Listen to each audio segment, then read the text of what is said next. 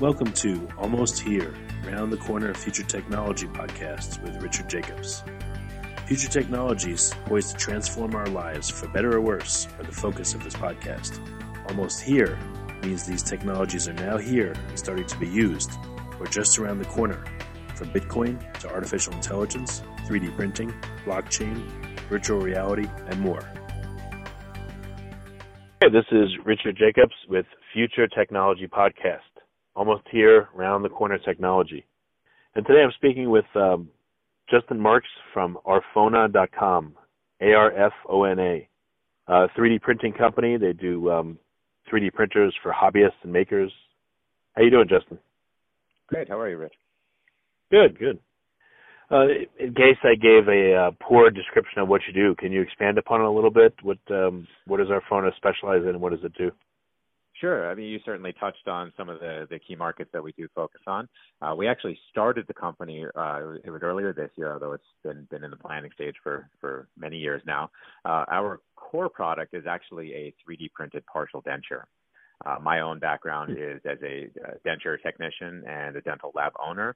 And in working with traditional methods, which in the case of dentures have kind of been the same technology for the last almost 100 years, uh, hmm. started exploring 3D printing options to, to, in order to, to advance the technology a little further. There's a lot of other types of restorations that are now made in the dental laboratory using digital methods, whether it's through 3D printing or CNC machining. And dentures are kind of the last thing that are made by dental technicians to actually catch up to the digital manufacturing revolution. So we did invent a product to do that, and our flagship product, the Arpod desktop printer, prints not only partial dentures, but uh, can also be used with a wide range of other materials that can be used not only in dental, but also in other markets like the ones you mentioned. Interesting. Um, for dentures, what material do you print in, and is that the same material that lab technicians would use to make it, you know, by hand or by other process? Yes. So one of the main products that we print on the Arpod is it's a product called Valplast. That's the brand name, and it's actually a type of nylon material that historically has been injection molded to form a, a partial denture. And it's a specific type of partial denture that differs from some of the older metal ones that we may be familiar with. But uh, it, it is a type of nylon that blends in with the gums and like I mentioned, it's normally injection molded, and so now we can actually extrude that um, from a, from a nylon filament into a 3D printed object. Wow! And because you're printing it, is it is the denture? Does it fit better? Is it more customized? Is it what's the benefits of it? benefits uh, from a laboratory perspective are that it, it, does save on materials, on average about 10 to 20 percent materials, uh, but saves significantly in labor costs, uh, up to 50 to 60 percent. Uh, that's not to say that this type of automation is going to cut dental technicians out of the loop or, or, or out of their jobs. Uh, quite the opposite. There is there is a huge growth in the demand for dentures as more and more of the population become uh, with, without their teeth. Uh, it, it, it's a pretty high number of American patients having at least one or more of their teeth. And so for that reason, we don't have enough dental technicians to actually fabricate this this type of restoration, and that's why we've looked to more uh, you know additive manufacturing solutions in order to fill that gap. And what about for the uh, the end user? How long does it take to wait for dentures, and does this process help them to get dentures faster? Yeah, so from from a commercial laboratory perspective, and this is something that most dental patients or consumers don't even realize happens behind the scenes. Uh, after the dentist takes an impression or, or a mold of, of your teeth, that gets usually sent to a commercial dental lab where it can take anywhere from five days to two weeks or even longer to fabricate the dentures, and, and usually over many visits to the dentist, sometimes even four or five or even more. And so by incorporating the digital technology, this will not only cut down on the fabrication time in the laboratory, but it can also integrate with some of the scanning technology that dentists are starting to use in their office. So rather than taking a physical impression with all of that kind of, you know, goopy stuff that they put in your mouth to do it, now the dentist can actually use just a 3D scanner to take a mold. That gets sent to the lab immediately, um, and they can start work on it right away. Oh, that's great. Okay. What, what else? Uh, again, since you come from that uh, realm, and I haven't spoken to anyone about you know dental 3D printing stuff. What else can you make with 3D printing besides dentures? You know that would be for the people's mouths. Yeah. So we are, uh, you know, kind of the, the key benefit in doing this, uh, aside from you know the, the time savings and the labor savings that, that I was just talking about, is that this is really the first uh, printer in in digital dentistry that that can make parts for end use. There's a lot of 3D printing that's been used for the last five or six years, I would say.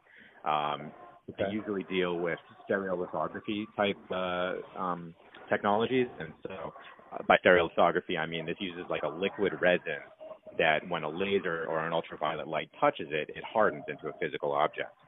And huh. the limitations on those materials are that you know they don't have the proper strength or the proper aesthetic properties or wear characteristics to be used long term in a patient's mouth. So we're not quite at the point where you can 3D print the tooth itself from one of those resins and expect it to last long term. So in a lot of cases, those are used for either single-use products or temporary diagnostic type uh, applications.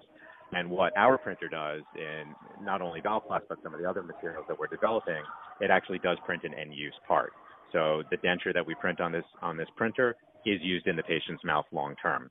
And so along the same lines, albeit with different materials and slightly different techniques, we're also working on materials for uh, orthodontic appliances, so like uh, night guards or, or, or sleep apnea devices. Uh, these are things that you know, using the same technique and either the same or similar materials could be printed on on the same unit. Um, with any of the dental implant stuff you make, is there any possibility of it anchoring into the the jawbone, or truly integrating with the person? Any There's biomimetic materials you can make? Yeah, I mean, there's certainly potential for it. In fact, uh, just last week at the Greater New York Dental Convention, I was sitting on a panel discussion with some other, you know, leading 3D printing companies in dental, and one of mm-hmm. them, you know, said that their R&D team had actually recently successfully implanted a, a fully 3D printed tooth, um, and and that was undergoing research at one of the universities. That I, the name kind of slips wow. me, but uh, yeah, in in the category of biomaterials, that's certainly something that uh, will be down the pipeline. Uh, I, I, I can absolutely foresee that coming about. Okay. So yeah, let's move to the other um, products that our Arfona makes. So you said you have um, I forget the name. You have a, a new printer that's come out for makers and hobbyists. What is that?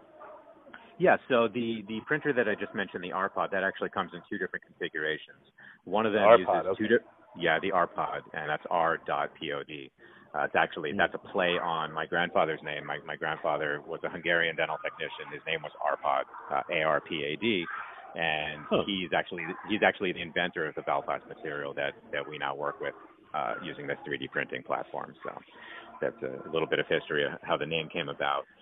But uh, that that comes okay. in a what, what we call a dual extruder model, and by dual extruder I mean it actually has two nozzles on it, so it prints two different materials at the same time. Uh, in the case of something like a Valplast partial denture, it actually prints Valplast resin using one nozzle, but then it also prints right. a separate support material out of the second nozzle. And uh, that support material oh, basically okay. just holds the denture up and keeps it in place while it's printing, and then that gets detached and discarded as soon as the print job is done. And that's uh, that's something that is still coming about in 3D printing in general is the post processing that happens uh, after the part is actually completed on the printer. Um, you know, especially at the maker level, but even at the industrial level, you know, if we want to move past just prototyping of parts and actually make end use parts, uh, it's really up to the industry to come up with better ways for uh, making parts that can come off the printer, have relatively little post processing. By post processing, I mean, uh, you know, cutting down part supports and parts that aren't needed, discarding them, uh, sanding like it, smoothing, and things like that. Yeah. Exactly. Yep. And that's something that huh. still, uh, you know, has, has yet to quite come about. And so, by using two different materials that are chemically not compatible with one another, um, we're able to print, you know, materials like Valplast or other nylons and uh, detach the support material rather easily. But going back to your question about, you know, the other markets, we do also have a single extruder version of the RPod, and so that okay. just prints one material at a time and that is obviously offered at a slightly lower price, so that's more attractive to uh, users in the maker or, or, hobbyist community. Are you trying to close the gap between um, commercial or industrial grade printers and uh, hobbyist and maker ones, and, and what things can you do to try to close that gap or make your stuff more robust? You're absolutely right. Uh, one of the things that I found before I entered the 3D printing industry myself in creating Arfona, uh, back when I was just a, a dental laboratory owner and researching all of the options that are coming into my industry, uh, I found that the printers themselves were rather uh, not only expensive, but in my eyes, overpriced. We're talking, you know, six-figure sums for a 3D printer that, in many cases now, has the same build volume and can print the same materials as a desktop printer. And mm. so that's something that, uh, you know, not only us, but I know there are other companies as well that are starting to bridge that gap and make this technology more attractive to not not just consumers, but you know uh, what we call prosumers, right? So the bridge between con- consumer and professional, and right. that's not only the price, but just the range of materials and applications that it can be used for. Uh, it's everything looks great on a computer screen when you look at a digital design, but unless you can actually turn that into a tangible object, and not just a prototype, but something that can actually be of use and have the right properties, um, then you know it's, it's kind of all a pipe dream until we can actually reach that level, and it's starting to, and and that's okay. one of you know that's definitely been the focus of our company uh, in the dental market, but obviously branching out into others just because there is some crossover technology. Yeah, what else do you see that people are making with your printer? You know, besides stuff in the dental world, what are uh, common things that people are using it for? So we also see it uh, being used by architects and designers uh, to print, you know, uh, designs that they've come up with, whether it be for interior design or, or architectural plans. Um, you know, back in the day, you used to have to make a lot of these things by hand, and now, hmm. you know, a digital design, which you know most of the people in these industries use anyways. Uh, they use you know certain computer-aided design software to come up with their plans. Now they can actually 3D print the object as well and use it for their own proposals or, or the internal development. So we see that. We do see it on the engineering side as well, especially since we can use more kind of performance plastics. You know, I mentioned nylon and uh, you know materials like that. Uh, a lot of consumer level 3D printers they only print pretty basic materials like uh, PLA, which is polylactic acid, and it's it's uh, it actually is derived from corn and, and renewable resources, which is cool and interesting. But it's a very easy to print plastic.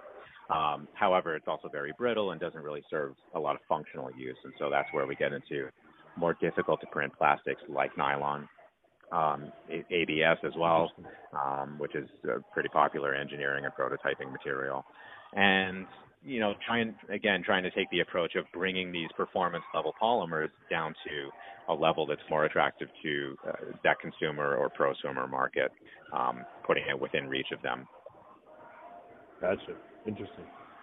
Um, for the dental market, I have a question. Um, I had just spoken to a company that uh, Stratasys, I believe, and they talked about surgeons that would make a, an exact replica, let's say, of someone's head if they needed to do a brain surgery, and that way the surgeon could practice. Do you see that in the in the dental world where you make a a cast of someone's mouth, you know, a 3D printed replica, so you can really show the person first of all what's going on, and then if you're going to do a surgery plan, how to get in there or how to move things around. Yeah. So one of the things I think that's really cool about the 3D printing technology now that it's come down in price and is more accessible to a lot of users is that you know not only the dental technicians are buying these to use for fabricating you know restorative appliances, but you know dentists and surgeons are also using them as part of the treatment planning process, where they can hmm. plan amongst themselves internally, you know how they're going to do a surgery, how they're going to treat a patient, but they can also share that with the patient, um, you know, so that the patient knows completely upfront exactly what's involved, what the procedure entails, um, and in many cases actually take home a replica of their own jaw or you know maxillofacial cranial structures, uh, which they, they certainly find maybe not attractive to look at, but cool in, in concept. I think uh, you know again, you know, a lot of what we do behind the scenes is kind of invisible to the dental patient. Um, but especially with all the technology that we're starting to use, it it does become a pretty exciting thing for them to to explore. Yeah, it's really interesting. Okay. Um, this question should have been probably right at the beginning, but you mentioned the um, the history of the R-Pod, where the name came from. What about Arfona, your company? Where did that name come from? So that's actually a play on uh, the same the same person that uh, that R-Pod came from uh, come from, Uh, that's my grandfather. His his full name was Arpad Fodor Nagy, which is a pretty typical Hungarian name. Probably half the country is named Nagy, but uh, um, Arfona is the, the first two letters of his first, middle, and last name. Okay, all right, that makes sense. Yeah, and he's also, you know, I'll, I'll mention uh, he he passed away several years ago, but uh, he's credited with starting the laboratory that I now own and operate, which is Master Touch Dental Lab, and that operates as the research ground for a lot of the work we do at Arfona. Um, he's also great. the one that got me into tech, uh, dental technology. He uh, he started working as a dental technician when he was only 16, and uh, Wow. kind of kept it with him his entire career until he, he passed away at the age of 91. And Wow. uh, so now I, I represent the third generation of that. And even though he didn't really live to see the 3D printing side of it, uh, he's still here in spirit because he's he's he's the influence behind a lot of what we do. All right, that's great. Um, so because of your inside knowledge, what do you see as realistic right now, which we've talked about, in the near future, in the next year? What do you think will be coming? Uh, then maybe five or ten years out, what do you think is possible versus fantasy Sure. for 3D printing?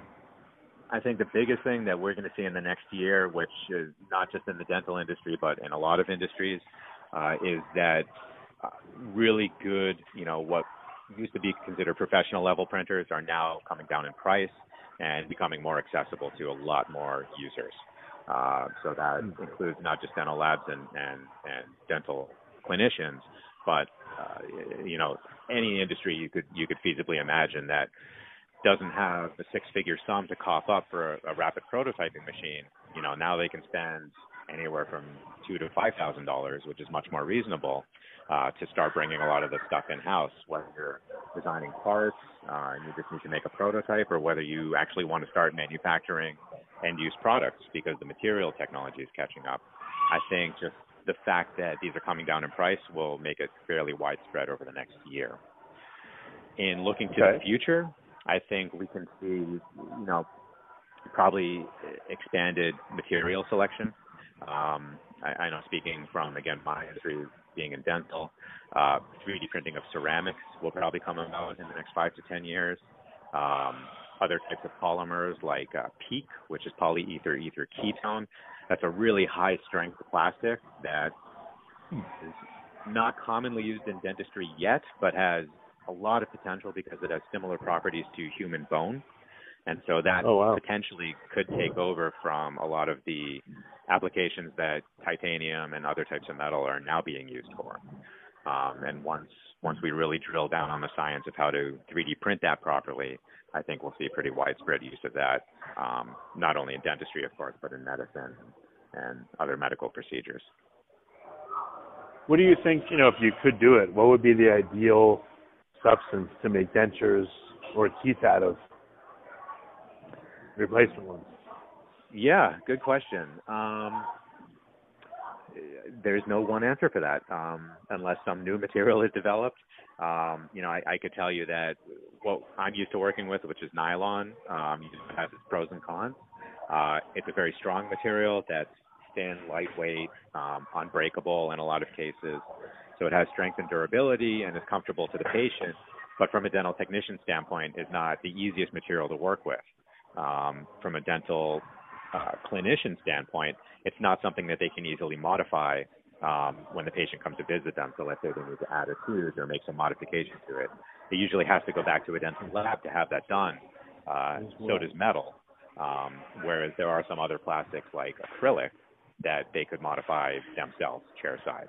Um, and, and acrylic, you know, for that reason is very attractive. It's also very quick to fabricate, but then also has the drawbacks of it's not very durable. It's easy to break.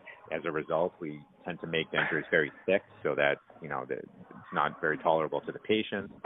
Um, and there's also a very large portion of the population that's allergic to denture acrylic, whether they know it or not. Um, Oh, that's okay. because of the that's because of the free monomer uh, chemical b- component that's in that resin um, that a lot of patients are highly sensitive to. So, you know, again, you could you could pick maybe the best features from each of these materials and maybe at some point in the future develop a hybrid material that encompasses the best of all of them. Um, but as far as now, it really depends on the indication. Um, you know, how are you going to use it? Where are you going to use it? And you know, the the pros have to outweigh the cons. what about actual tooth material, enamel? Do you think there could be a pen, for instance, type of device that a, a dentist could hold that would extrude enamel material, like literally, so you could rebuild a tooth right inside the mouth? You know, when you uh, you know fill a cavity with actual enamel. Yeah, I mean, if you had asked me 10 years ago if I'd be printing uh, dentures, I probably would have told you no. So, uh, you know, I, I wouldn't rule out anything at this point. It's definitely beyond my field of expertise, but um, I I could certainly say that at some point down the road, we'll we will at least be experimenting with that or exploring the option, and uh, I'm sure get to a point where that's entirely possible. Okay. Um, any applications in braces versus what's yeah. being used right now because of what you do? Sure. Yeah. So uh, the, the interesting thing about uh, brace braces and just orthodontics in general is that um, there's a pretty high percentage of orthodontists that are starting to use digital technology in their clinic.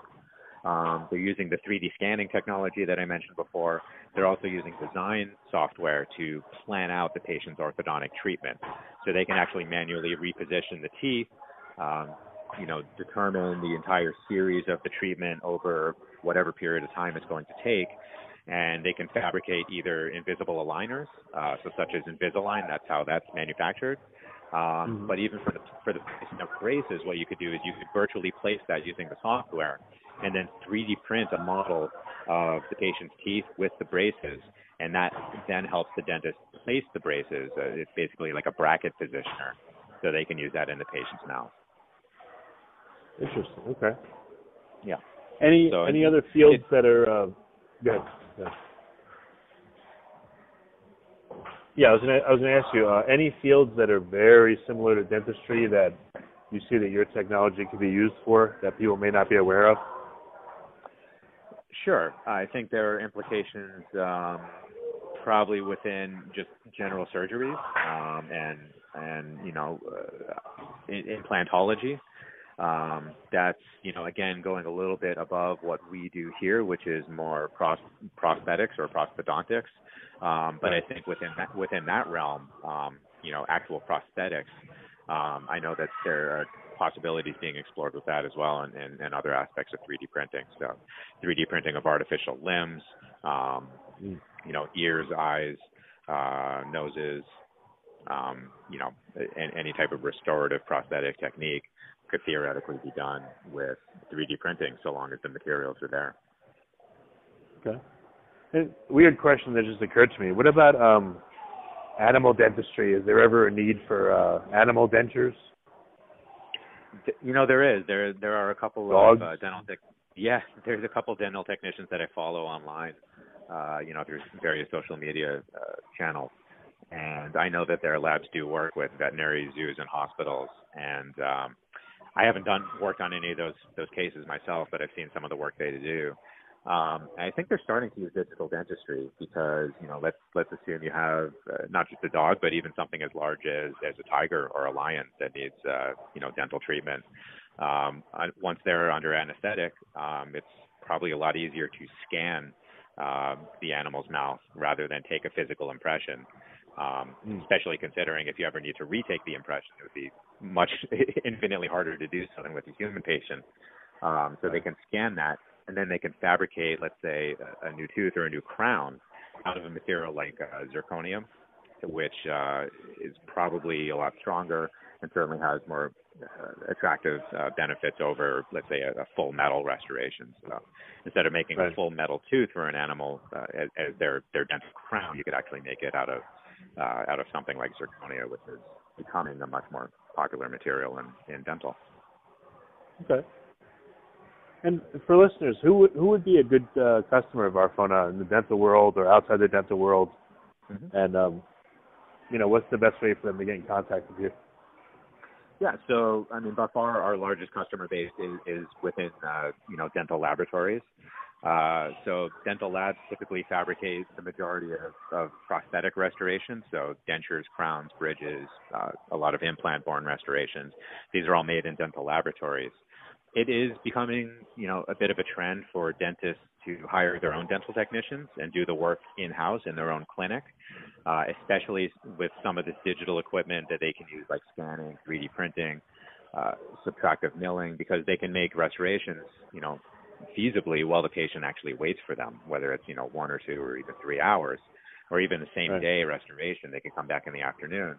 So we are seeing, you know, a bit of growth amongst the, the, the dentists that have their own in-house technicians as well. So those are definitely our model clients.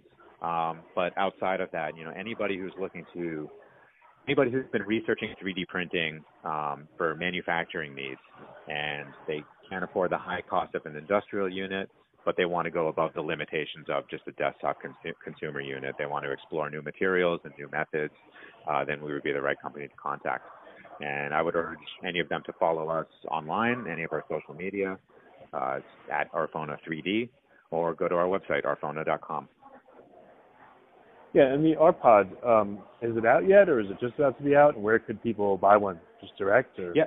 So we actually Amazon? just finished a yeah, we actually just finished a pre-order period, um, and the first units will be shipping at the end of this month. And then starting at the beginning of 2017, we'll have the units in stock and ready to go for all customers. And they can purchase that directly from us by calling our office here in Brooklyn or uh, visiting arfona.com and ordering directly from our online store. Okay, well, very good. Any anything you wanted to touch on that we haven't covered?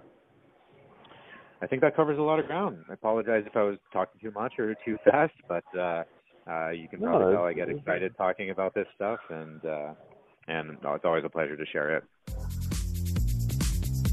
You have been listening to Almost Here, Around the Corner Future Technology podcast with Richard Jacobs.